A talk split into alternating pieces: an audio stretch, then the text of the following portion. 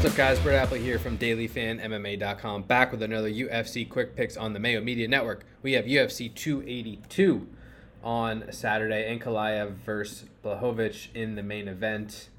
Um, pretty fun card. I think it's going to be another high scoring slate, excuse me. Um, 13 fights only, but a lot of fights I project to end inside the distance, so always shooting for upside here. It's our last pay per view of the year as well. Just want to say thank you guys for the support um, throughout this whole season, MMA year. It's been uh, really appreciative from my end, and um, thanks to Pat Mayo and his team for having us on every single week as well. Hope to do it in the future. As always, I'm going to give you my favorite cash game play, tournament play, salary play, and a tournament matchup that I like as well. Before I get into that, please make sure you subscribe to this channel like the video, and let me know in the comment section below. Give me an underdog. Um, I think I went with that a week or two ago. I, I like it. Let, give me an underdog who you think is going to win. There are just a lot of viable ones on this slate, so if you can correctly identify one, you're going to have a pretty big leg over the field. So, always interested to hear who you guys like. Without further ado, I'm going to get into my cash gameplay of the week, which is going to be Magomed Ankalaev at 9.2K. All right, in cash games, I thought about this one quite a bit. I, I like Ankalaev at 9.2K. And one of the reasons is because I'm not going to be that high on him in tournaments. And maybe I say that a lot, but I just think there are a lot of high upside fighters in this top end. I mean, Shahbazyan could definitely win by knockout. Simon could definitely win by knockout. Pimblett has grappling submission upside. Same with Rosa. Salvador will touch on Du Plessis, etc. Rozenstruik, I mean, keep going down the board. So Ankalaev tends to fight at a slow pace against an opponent in Blachowicz who's somewhat durable, somewhat defensively sound, you know. So I don't think he has a, as much upside I'd like compared to his projected ownership in large field tournaments. But from a cash game perspective, are you rolling with newcomers in this top end? Are you rolling with Shahbazyan, Um, Paddy Pimblett, like who's your go-to? And for me, I tend to lean toward the main events. Five rounds. Ankalaev, another pretty safe fighter. Uh, let me pull up his UFC stats here.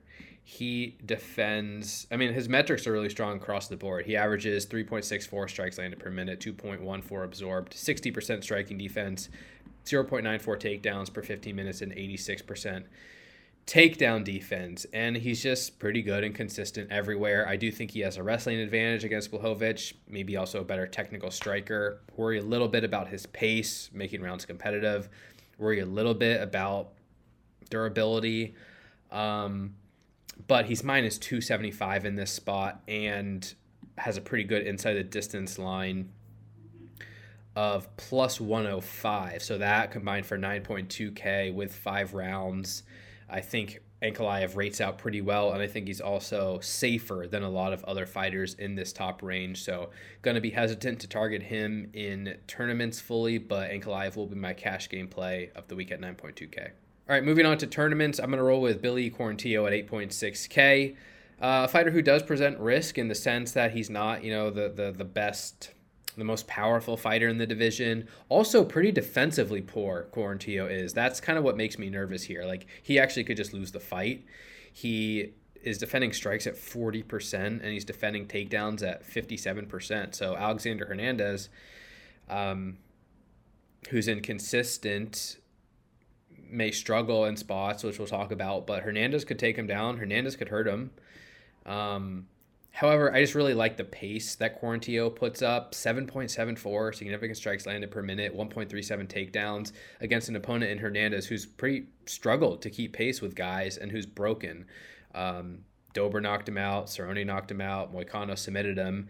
And unless he's dominating Quarantillo unless he's on top holding him down. I just I worry that Quarantillo is going to strike at too high of a pace. Hernandez is going to get tired, making his cut down to featherweight for the first time here, and Quarantillo is going to have KO upside, and and he is plus.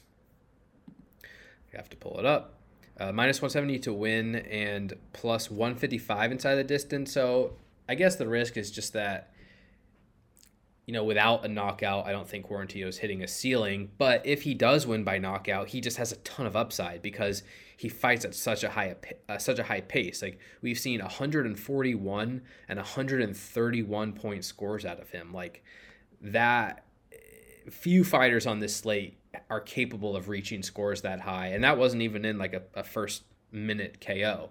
Um, that was second round win and a third round win. Like Quarantillo can produce a ton of volume. 8.6K is a decent price tag. Probably will be moderately owned, but I'm willing to take chances on Quarantillo in tournaments. All right, next up, my salary play of the week. I'm going to go with Chris Daukaus at 7.5K. Not a fighter, again, who I'm super comfortable in actually winning the fight. He's plus 145 to beat Yair Rozenstruik, and obviously Rozenstruik could knock him out.